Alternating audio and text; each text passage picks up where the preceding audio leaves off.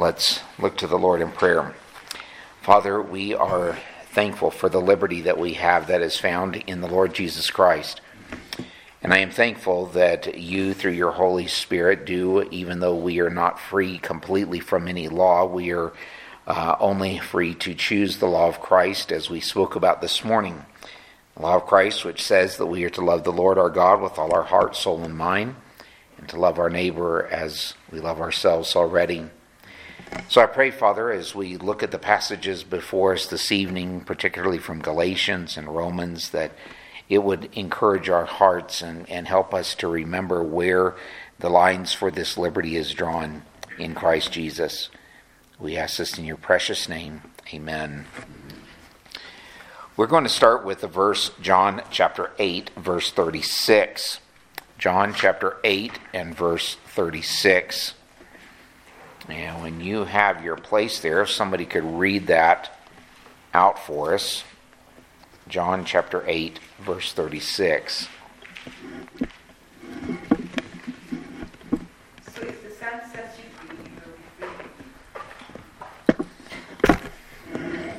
That way I'm not crane my neck quite as far.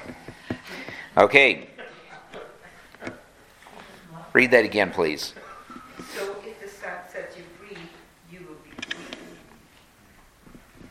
So if the Son sets you free, you will be free indeed.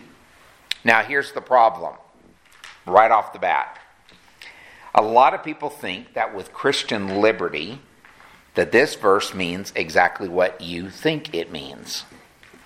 And that is that you're free to do whatever you want to do. That you're free to live any way that you want to live. And that despite whether you cause offenses to other people or not, which is actually what we see in the 21st century, in this day and age in which we live, what happens if somebody else gets offended? What happens if somebody or if you say something that supposedly offends somebody? Mad at you. Yeah, they get mad at you. What else? You. Okay. You're, racist. you could be racist or bigoted or whatever, whatever the word is of the, of the day. You're just not woke enough. What's that? You can be condemned. Absolutely. Your life can be destroyed. I mean, you, you, destroy your, your workplace. Sure. Uh, and it's happened. Sure. There are people who have lost their jobs. Definitely. Absolutely. Yeah. I, I mean, it could be a professor who works, who is a conservative professor, uh, even tenured. I mean, I thought tenured meant that you could be uh, wherever you were at for the rest of your given life as long as you wanted to continue to teach. But now, if you're not woke, you can lose all of that, or they can put you on some kind of a sabbatical um, to be able to, to, to, to, get you out of the way or to get you out of the picture. Well, that's a scare tactic, right? I mean, uh, there's the difference between opinion and, um, uh, you know, something that is uh, purposely negative towards someone. So mm-hmm. they are they are grouping that together so that they force people to get into a group thing. Yeah. You know, so that's what's happening in the storyline. Sure. And, and, and it can. I mean, unfortunately, that was one of the things that, that we saw even in uh, even within the convention, uh, the, the the strictures of the convention that we were in. Uh, we found that, and we were finding, and that it was just about on the news constantly, where even the the presidents and the of, of the Southern Baptist Convention and being pastors were actually getting down and kneeling on their platforms and apologizing for being white. Um, you know, and, what they're saying is, well, God made me this way, but I'm going to apologize. Who are you actually apologizing to? You're, you're, you're actually criticizing God because God is the one that made you the way that you are. So you're going back on what, you know, you, you think, right? You know, you God making you in Yeah.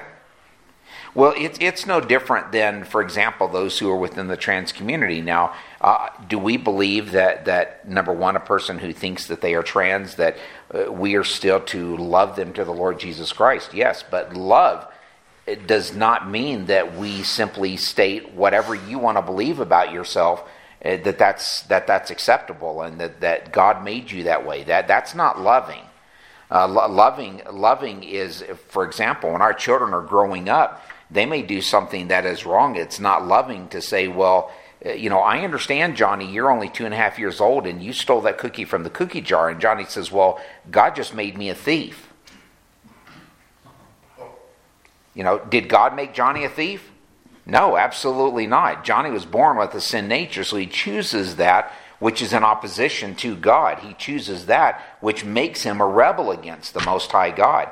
And that's exactly what we find within this movement is that people are saying, "Well, I was born, a ma- I was born a man, but I actually believe that God made me to be a woman." Well, no, you can't change the laws of nature. So let's go back though when it comes to being a believer in the Lord Jesus Christ. Where does that freedom actually begin and end? It frees us from the guilt and the power of, of Of what our sin was. If you read above there, it talks about the sin. Absolutely. He's not talking about us being able to live and do anything we want to with our lives. It's the freedom from sin. Now, we talk about the free will of man, for example. Let's talk about that for just a moment. We did, if you want to take a, a, a look at the previous lesson, uh, I actually did a lesson last week, put it online. It's on YouTube channel. But when we're talking about free will, many people look at that term free will and they think that man is born with a free will to live any way he wants to, including being able to choose to obey God or to be able to please God. Now, the problem is Romans chapter 3 says that there is none that seeks after God, no, not one. We can't follow after God. We can't choose to seek after God in the natural man. That doesn't mean that we're as bad as we can possibly get. What it means is that we don't have the ability in any way to be able to look up. We don't wake up one morning and say, Oh, it's a beautiful day here in Wyoming. There's no wind blowing. Therefore, I think I'm going to choose God. No. The only way that you can choose God is when the Holy Spirit comes, draws you to Himself, and convicts your heart of your sin, the sin that separates you and I from the very holiness of God and the very presence of God. So, where does this supposed free will come in? We talk, for example, of John and Charles Wesley. They wrote some beautiful hymns. Their theology was all over the board, though. And the problem was that they believed two things. Number one, they believed that they could come and they could choose God, that the natural man, as an unbeliever, could choose to please God at any time. And they also believed that as a Christian, that they could actually get to the point where they would be what's called sinlessly perfect. They believed that they could get to the point where they would never ever sin again in their life. That was their goal. In fact, we find it in some of their hymns. Uh, for example, I think we've got it here. I want to show you. This is why it's important for us to read hymns or read the words of the hymn. Um, let's see if it's. Yes, 208. Look at hymn number 208 with me. This hymn is probably sung at uh, any church wedding in England. This is one of the songs that are sung. Oh, is it sung at yours as well? Was it? it's just one of those one of those traditional things there. Okay. Listen to. Uh, let's see here. Um, breathe, breathe. Uh, let's see here. Let me find the promised rest. Here we go. Verse two. Breathe, O breathe thy loving spirit into every troubled breast. And John and Charles Wesley both wrote about this in their diaries and in their books. And their desire was because when they felt the moving, this moving spiritual, emotional moving that was within their heart, they thought that it was compelling them to be able to live without any sin or without any issues. And he continues by writing his theology, and he says, Take away our, what does it say? Bent to sinning. Alpha and Omega be, end of faith as its beginning, set our hearts at liberty. Come, Almighty, to deliver. Let us all thy grace receive. Now, again, John and Charles Wesley didn't believe that at the moment of salvation you received all of the grace that you were going to receive. They believed that there was a subsequent or multiple subsequent uh, acts of grace that the Holy Spirit would have to bestow upon you until you get to that point. Do you know what John and Charles Wesley, though both wrote in their diaries? They complained throughout their entire ministry that they couldn't reach what they thought the Bible told them they could achieve. And they lived discouraged lives. They lived depressed lives because they couldn't get to the point where they would stop sinning in their life. Finish then thy new creation Again, he's speaking about the same, the same teaching. Pure and spotless let us be. Let us see thy great salvation perfectly restored in thee, changed from glory into glory, till in heaven we take our place, till we cast our crowns before thee, lost in wonder, love, and praise. John and Charles Wesley did not believe, in addition, that once you were saved, you are always saved. They believed that if you continued sinning, that eventually the Holy Spirit would stop dealing with you and you would find yourself going to hell when you died. Now, the problem with that is that we look at the scriptures, and the scriptures tell us in 1 John, for example, that we can have confidence in the fact that we are a believer in the Lord Jesus Christ. Now, when the Holy Spirit is dealing with a heart, the question is is there a desire to please God, or is there more of a desire to please God, or is there a desire to please ourselves? Is there, is there a desire to live in such a way that we love God, that we love the brethren, that we love the fellowship of the saints, that we love His Word, or do we love His, or do we love our sin more? Now, yes, there are some days when we probably do love our sin more. I mean, the Bible is clear. The pleasures of sin are for a season, right? We can find ourselves in that situation. The question is, do we remain there? Now, if we are a true believer in the Lord Jesus Christ, what is it that should be changing? We should be changing from glory to glory. We should be changing from a point where we are pleasing ourselves and every day we are striving to become more like Jesus Christ. So, in talking uh, about spiritual liberty, let's go back to free will and then we're going to get more into the lesson. Uh, but when we're talking again about free will, we do not have the ability before we get saved to be able to please God. After we get saved, I believe that that restoration that God created in the garden, or that, that, that man, that image that God created man to be in, it gave him the ability. We, you and I as believers, we have the choice, first of all, to be able to do anything that we want to do with our life. Now that's the sad part. I sometimes I wish that, that God would have been very clear in his word and that at the moment of salvation you absolutely knew you were saved and that there were some sins you would just never be able to do again. I mean, wouldn't that be nice? But can a true believer in the Lord Jesus Christ have a bad day and get drunk? I mean, thankfully, I've not been there. I mean, there are other things I've had to deal with, but they can get drunk, right? Uh, can, can a true believer in the Lord Jesus Christ have a bad day and say a bad word? Yeah. You see, we can do anything that the world can do except to reject the Lord Jesus Christ. When people die and go to hell, what is it that sends them to hell? Is it them being a drunkard? Or an adulterer? Or any of the sins that are going on? What is it that sends a person to hell?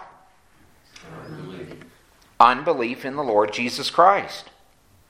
That's what sends a person there. So when we are looking at Scripture and we are seeking to point to that person, and let's say somebody comes up to me and they say, Brother Mark, I, or Mark, I, I'm not sure that I'm a believer in the Lord Jesus Christ.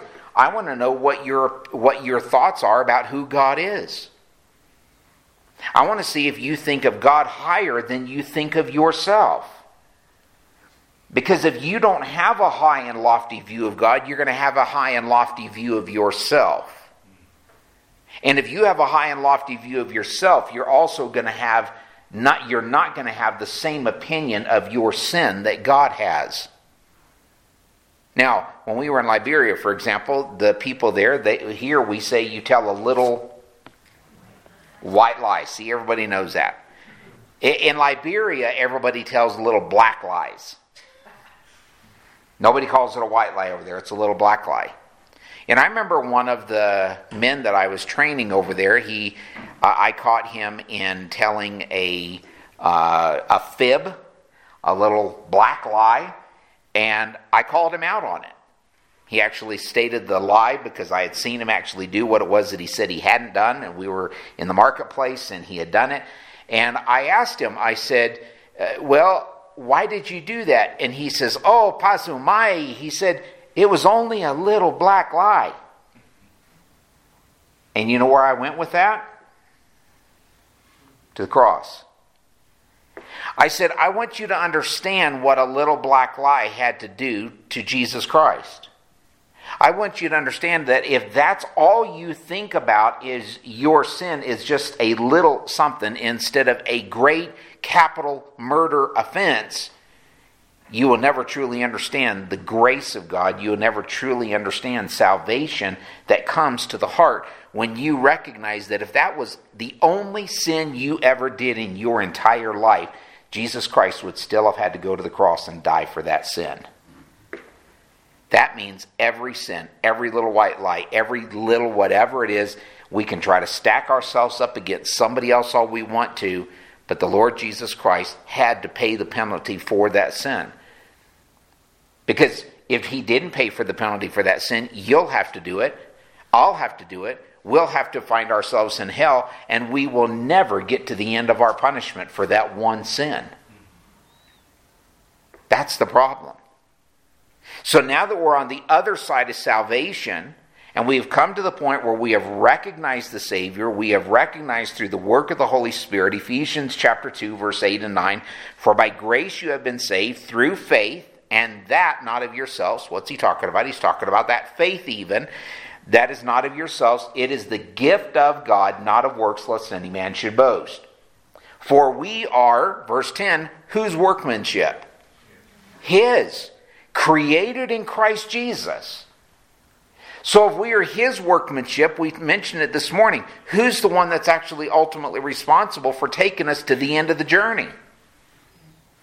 God is. Faithful is he who called you, who also will do it. And he who began a good work in you will also perform it until when? The day of Jesus Christ. So that brings us full circle back to Christian liberty. Great. If he is the one who does all these things. Look at Philippians chapter 1.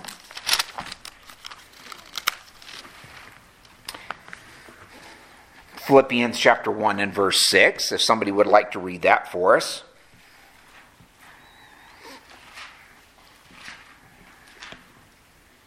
And I am sure that, that he who began a good work in you will begin to begin it to completion at the day of Jesus Christ.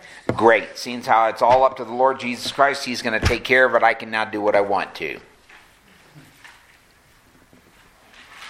I mean, we think sometimes that that's the way that the, that it works, right? If if God is going to take us there, He's going to keep us. After all, we've got our ticket punched on the glory train, so net, therefore we don't have to do anything. Yet, what does Romans chapter 12 say? Be not conformed to this world, but be ye what? Transformed by the renewing of your mind. This is a complete change. This is walking one way and to be able to turn around completely, recognizing that this way is sin, this way goes against the law of God, this way goes against the holiness of God, which is why the wrath of God was poured out because that holiness of God has been violated, and now we turn around, we find ourselves walking toward the cross. And because we're walking toward the cross, we don't want to do these things anymore. Can we do them, Brother Corey? Absolutely. The difference is that now our lives should be so changed, our lives should be so focused on the Lord Jesus Christ that we have no, not even a desire to want to do these things anymore. Now, there are things that we do when we first get saved, and after a while, you'll find that as the Holy Spirit deals with you, there are going to be some things that maybe you didn't see as sin in your life. As the Holy Spirit continues to change you to make you more like the Lord Jesus Christ, what should be happening with those things that are over here? What should happen?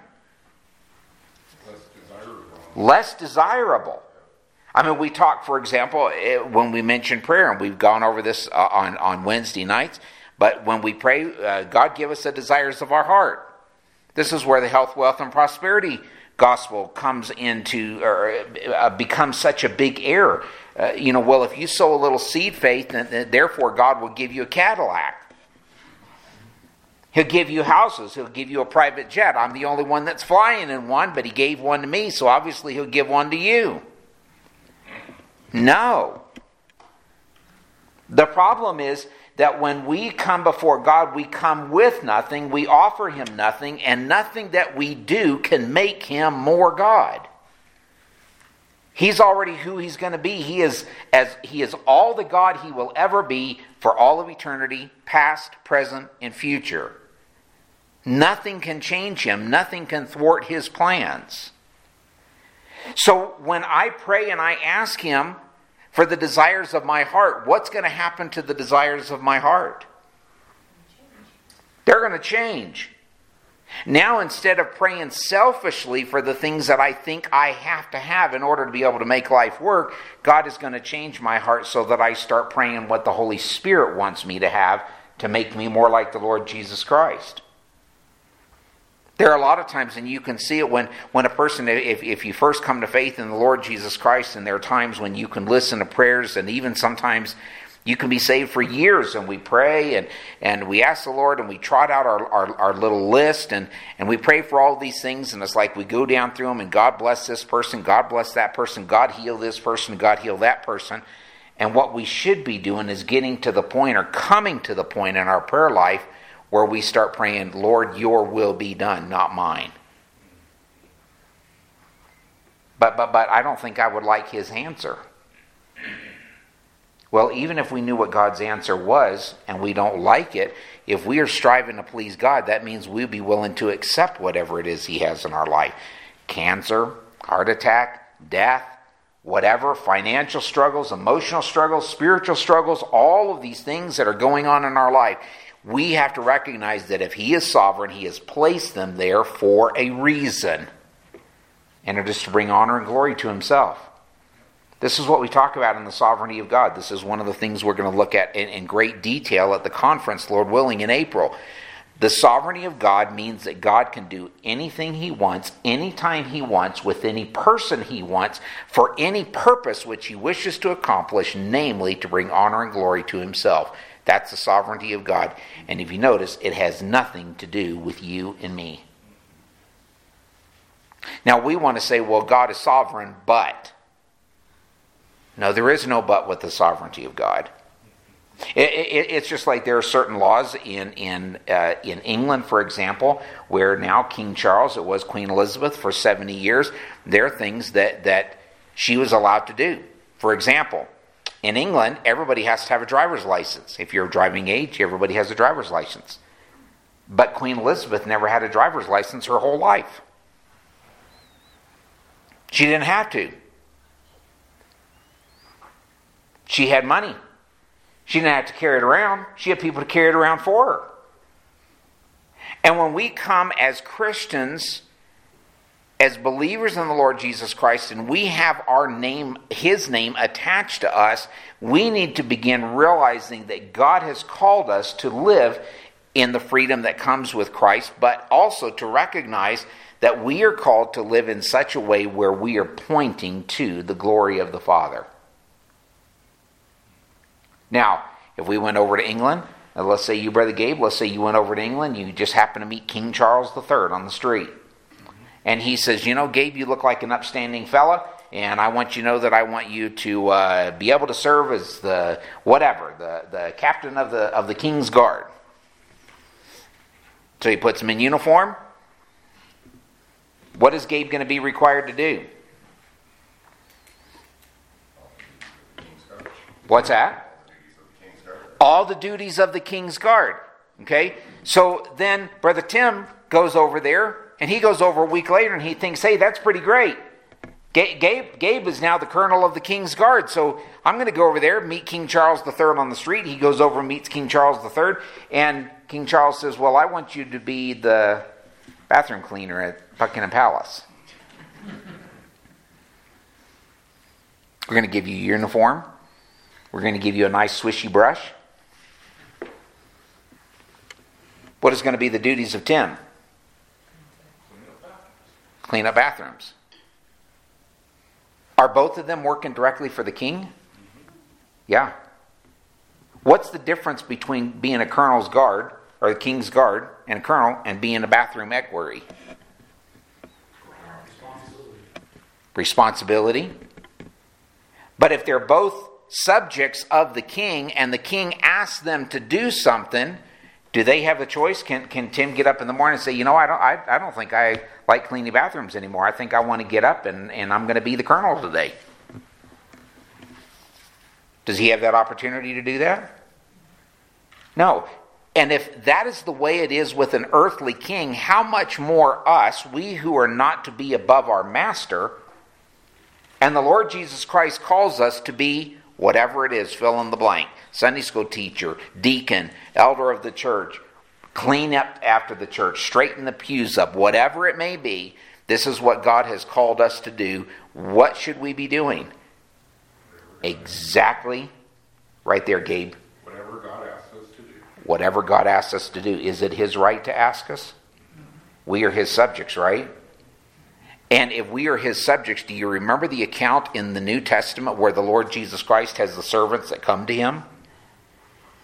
And the first one, he says, Well, Zephaniah, I want you to go and collect the rent. Zephaniah says, Okay, I go and collect the rent. And he goes to collect the rent. And the people of the town say, Nope, we're not going to give you the rent. Kick you out. Go back to your master. Tell him we're not going to give you the rent. So he goes back. Next day, he calls Joseph. And he says, Hey, Joseph, I want you to go and I want you to collect the rent. So he goes to the town, goes a long ways away to collect the rent. He goes to the town, and when he gets there, the people of the town are waiting for him, and they beat him up.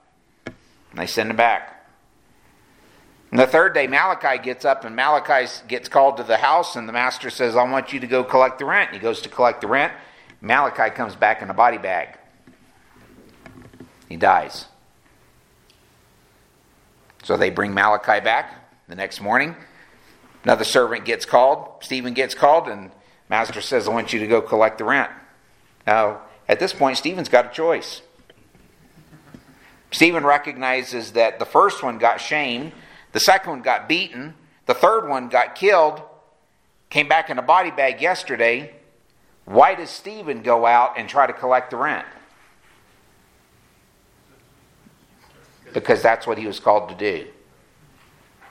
And when we recognize that, that, that, we are just simply to do what God has called us to do, we will be willing servants.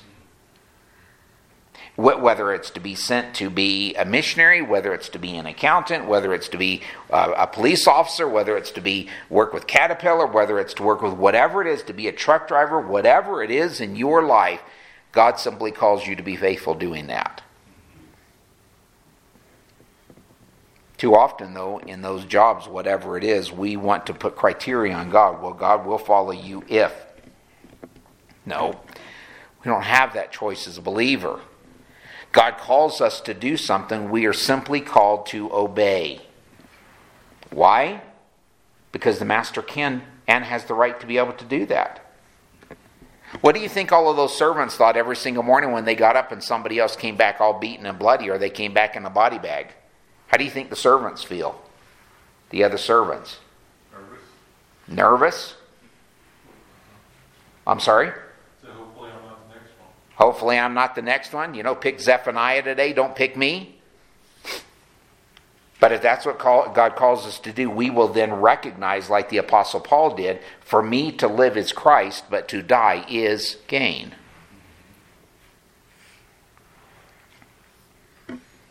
As we looked at last week in our lesson, you are free, I believe, from the Old Testament laws, what the Scripture teaches us. Look at Galatians chapter 3.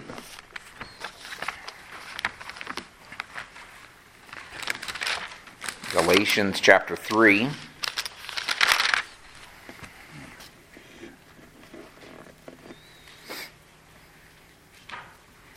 And somebody read verse 24 and 25 for us, please. Wherefore the law was not our schoolmaster to bring us unto Christ, that we might be justified by faith. But after that faith is come, we are no longer under a schoolmaster.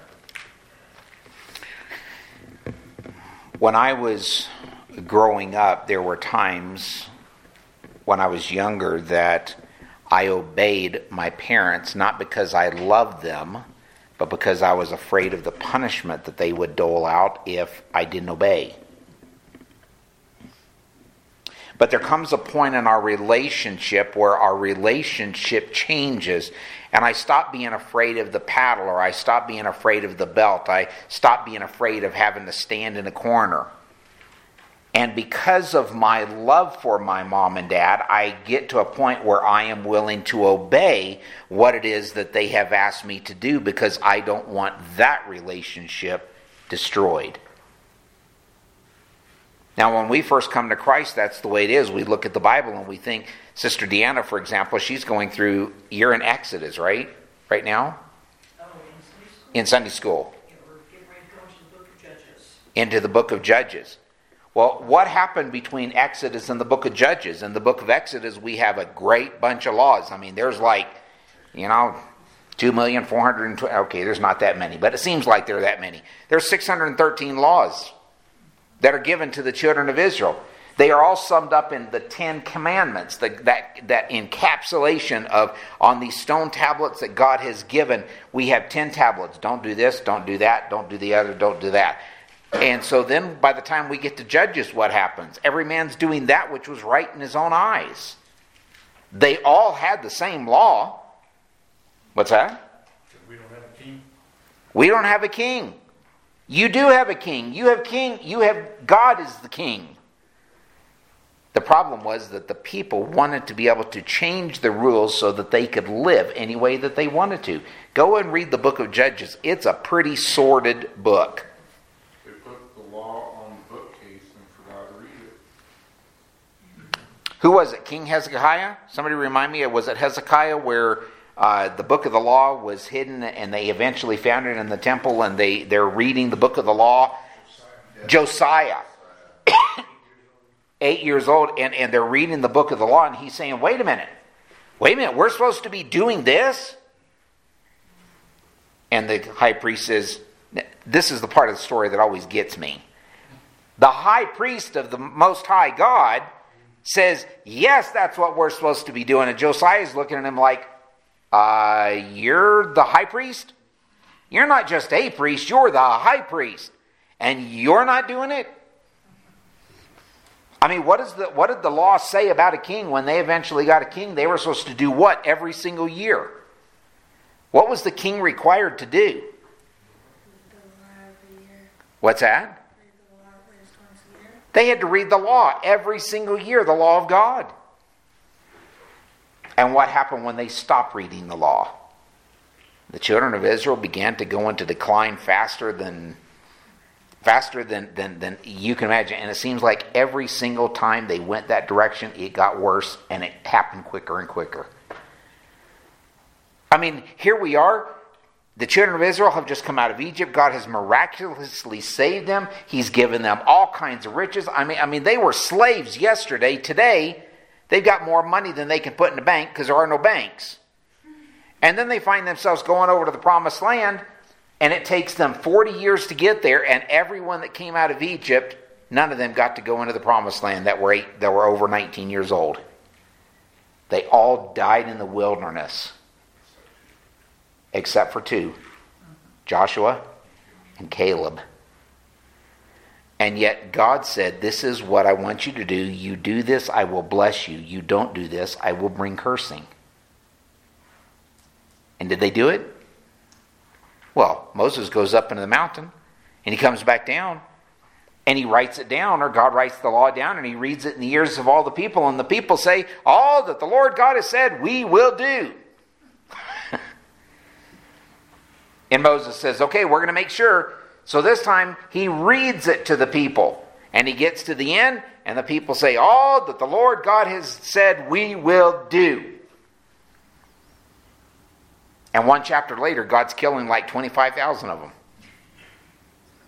because they didn't do what God said that they were supposed to do. And ultimately, judgment comes. Now, when we are talking about the sin that we have in our life, go back to Galatians chapter 3.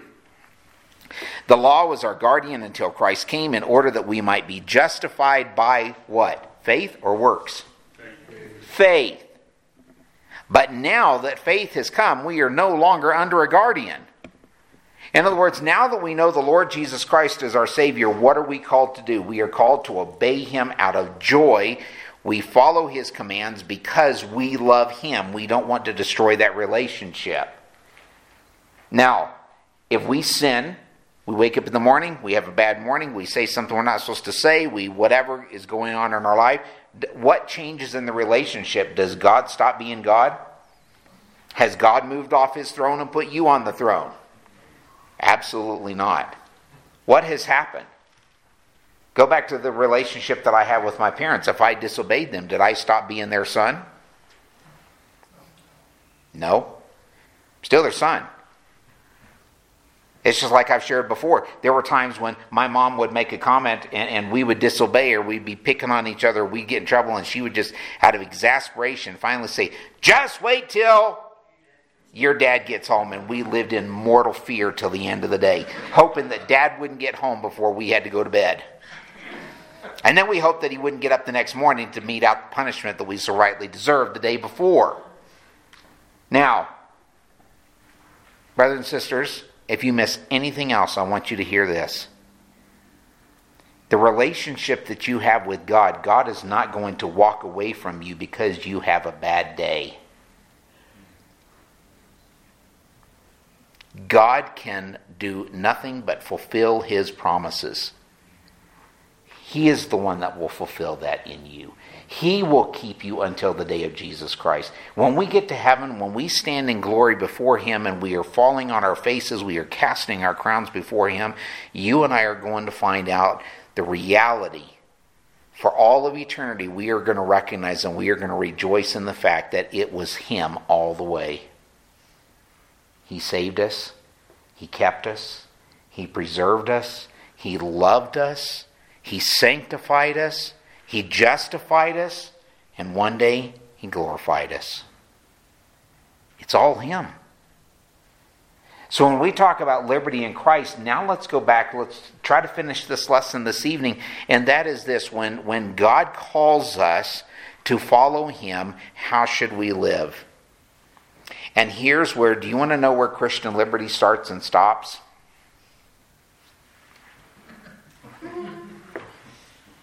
Right there.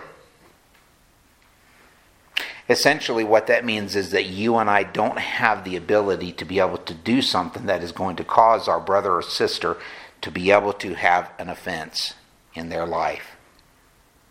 Too often we come to church, we have a bad day, we have whatever's going on in our life, and we expect everybody else around us to pick up the pieces of whatever is happening. And when we live our lives in such a manner, we're going to needlessly hurt other people that we say that we love. After all, if I'm striving to be a true believer in the Lord Jesus Christ, if I am if I am striving to live my life in such a way that I am pleasing God, that means that we are all family in Christ. That means that if I say something and I give needless offense to, say, Brother Corey back there or to Sister Debbie, you know what I'm doing? I am saying that it's okay in my mind. I have justified, I have done or said or thought whatever it needs, whatever I need to say or think or do, in order that I can cause offense to a son or daughter of the king. Think about that for a moment. If we recognize the relationship that each one of us have with the Lord Jesus Christ, I believe it would stop a lot of the stuff that goes on in churches today. Because if we truly are learning to love God with all of our heart, soul, and mind, who is our closest neighbor? The people we worship with, the people we live with in our homes. That, that means, let's, let's make it very practical. That means that even there are times when I say something, or I say something in anger, or I say something in haste, or, or, or I, or I uh, snap and make a, a, you know, snap off a nasty comment, even to my girls, for example. If the Holy Spirit is doing a work in my heart, what is He going to bring me to do when it comes to my relationship with them?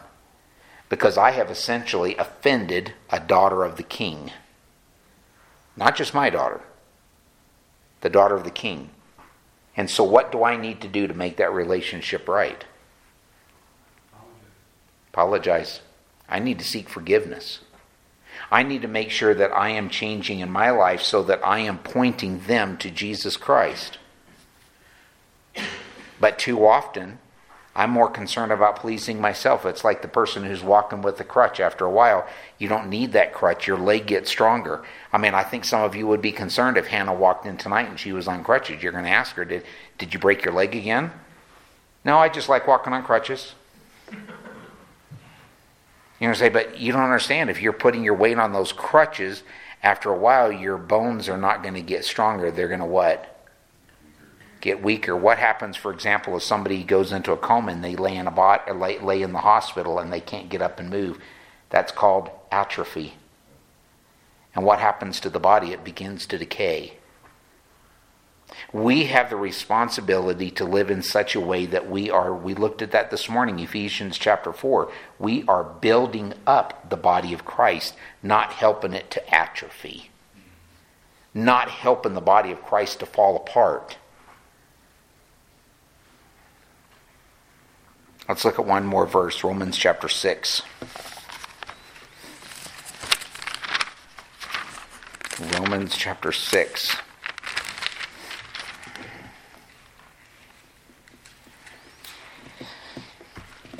You are, you could say in one sense that you have the freedom or the liberty to be able to do as you please but there will be ramifications, there will be consequences to that sin. There will be consequences when you break that fellowship. I remember, and maybe my dad can help. I'm going to use this illustration because I've often thought about this. I remember years ago him giving the illustration of a gentleman that went to the same church that we did when he was stationed in Iceland back in the 70s. And after a while, they lived across the street from us, I believe, in the apartment complex. And there was something that went on between the two of them, and after a while, they weren't talking. And if I remember the account correctly, at some point, the Holy Spirit got a hold of my dad, and my dad decided, I'm going to have to go over there and make things right. And he goes downstairs from our apartment, he walks, goes out the door, starts across the street, and the other man, who is a brother in Christ, the Holy Spirit had been dealing with him as well, if I remember that correctly. And he came out of the door and they met in the middle of the street and realized what it was that they were supposed to be doing. They were supposed to be making things right with one another. I think that you and I, if we are seeking to live in the liberty that comes in the Lord Jesus Christ, we will recognize that our liberty is not freedom to be able to hurt or disappoint the Lord Jesus Christ first of all, but it also means that we're not able to live in such a way that we can treat you any way we want to, or we can treat one another any way we want to. And if we have come to that point, what do we do? We make it right. We deal with the sin. We put it behind us. We can't we can't keep beating ourselves up over things that we did a long time ago. Uh, that guilt and that shame that doesn't come from God. If that has been forgiven and it is under the blood, you have to leave it there. Now, there are a lot of times, and I want to encourage you here in this area, there are times when let's use let's use uh, Brother Kurt here for example. Brother Kurt gets upset at something that I do. I needlessly offend him. I say something I shouldn't have said. And so the Holy Spirit gets a hold of my heart and I go and I make it right with Brother Kurt. Great. It's 2023. 2033, we're still both around. Still serving the Lord. I begin to notice that Brother Kurt is not very happy with me for some reason. Now I've been trying to have a good relationship with him. And I finally get up the courage to go and say, Brother Kurt, what, what's, what's wrong? I, I don't understand. I, it seems like the relationship's been broken here. He said, Well, you remember back in 2023 when you did when you said, Who has actually broken the relationship here? Me or Brother Kurt? Brother Kurt has. We can do that sometimes with our spouses, we can do that sometimes with our families, and we can beat up beat each other up. And then instead of making things right, we think that our Christian liberty allows us to be able to say what we want, do what we want, act however we want to. And we're not called to that. We're called to live in such a way that we exalt the Lord Jesus Christ. So if I am living in that way or there's offense that I do, and again, this would be an entire lesson all by itself, but if I have committed that offense, what do I need to do? I go on, I make it right. I ask that person to forgive me. And then I leave it under the, the, under the cross. I leave it under the blood. I say, Lord, help me not to live in such a way that I do that again to cause offense to him. But because I still sin, what happens when I do live that way? What happens if I do have a bad day and I say something to Brother Kurt, or I say something to my wife, or I say something to my girls, or I say something to my boys? What do I do then?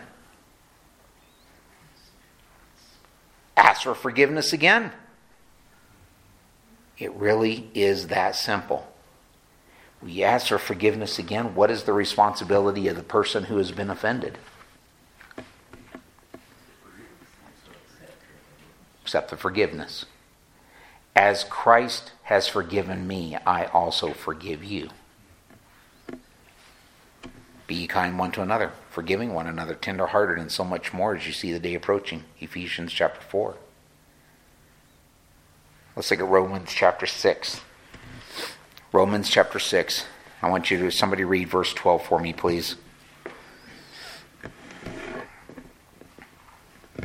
Romans 6 12. Let not sin therefore reign in your mortal body, to make you obey its passions. I think that pretty much sums it up, doesn't it? Don't let sin reign in your moral body. If we are recognizing the lordship of Jesus Christ, if we know what we, what it is that we are called to do, and He calls us to a life of holiness, 1 Peter chapter one says, "Be ye holy, for I am holy," because it is written, "Be ye holy, for I am holy." So, what is it that we're called to do? We are called to live in such a way that we are not allowing that sin to take over in this flesh. Paul continues this lengthy passage here when he gets to chapter 7, and this is what he says. When he gets to the end of chapter 7, he says, The good things that I'm supposed to be doing, that's not what I'm doing. The bad things that I'm not supposed to be doing, that's exactly what I'm doing. He's continuing this whole section in Romans chapter 6, putting the mortal flesh to death. There are times we are going to we are going to live in Christ Jesus. There are going to be times we're going to have to get up in the morning. We're going to have to open up the mirror of God's word and we're going to have to say, "God, put Mark Escalera to death. Help me, Lord, to die to self and help me to live for you." That is what we're called to do. And in living in that way, we will then find the joy that comes from Paul's words in, Re- in Romans chapter 8, verse 1. There is therefore now no condemnation to those who are in Christ Jesus. Can we say that we are in Christ Jesus if we are enjoying, at the moment, we're enjoying the passions of the flesh? No. We're still His. He's still right where He's always been. The difference is that we're broken, so broken in our relationship that if we come to Him, the only way we're going to be able to come to Him is by seeking His forgiveness. Trusting that He is the one that will help us to be able to walk through the next step, to walk that path of progressive sanctification, becoming more like Jesus. This is why we have the discipleship class. This is why we, we have the, the ladies. This is why we started the flock care, was to be able to encourage you to be accountable in the Lord Jesus Christ in the areas that you and I need to be accountable for because nobody is perfect. We still struggle. We still need help. We still need encouragement. Anybody here have a perfect marriage? Nope. Anybody have a perfect relationship with all of your kids? Nope. Anybody here have a perfect relationship with God? Not from our side, but we do from His. And He's the one that will keep you day after day, hour by hour, minute by minute. But we have to recognize what it is that He wants us to do. He calls us to that life of holiness, no matter how hard it is. We have to walk that path because it's the only way you and I will ever see joy. We're not walking with God under our arm like a crutch. We're actually having to crawl up in His arms, pick our feet up off the ground, and say, Lord, by faith, I'm trusting you to carry me because I can't do it by myself. Any questions? No? I pray that it was an encouragement to you this evening and a help. And uh, if you're able to stay, we'll have some snacks downstairs. Thank you, Sister Karen, for reminding me. I completely forgot. After all the announcements we gave this morning, I forgot snack. I forgot it until I you. Well, you know, I, I actually did the text as soon as I got your information. I sent and I hit send. And then I got up a little bit later and it was like, wait a minute, it didn't send. My phone didn't ding. I didn't get a message, nothing. Oh, man. Oh, well. Dumb phone. Let's pray. Lord, as we go into a time of fellowship, I pray that our hearts would be encouraged and our minds would be renewed in the scriptures day by day, recognizing that even though we so often fail, you do not fail. You are the one constant. You are the one that we can trust in every aspect of our life to help us to walk the right way, to have a change of heart, a change of mind in, in the areas that break that fellowship with you. So, Lord, we ask that you would forgive us of our sins. And as First John says, we confess before you and we repent knowing that you are the one that is faithful. You are the one that is just. You are the one that forgives us of our sin. You are the one that cleanses us from all unrighteousness. Thank you, Father, that we can come before you. Thank you for the work of the Holy Spirit in our hearts day by day. Thank you, Lord Jesus Christ, that you promised that you would send the Holy Spirit, that he would come and that he would guide us into all truth, that he would convict the world of sin, righteousness, and the coming judgment. Thank you that we are free from that judgment. Thank you that one day the Lord Jesus Christ will return and he will catch us up to be with him. Together and forever we will be with the Lord. As Paul said, wherefore comfort one another with these words. So, in our time of fellowship to follow, for those who are able to stay, may you be glorified. In Jesus' name, amen.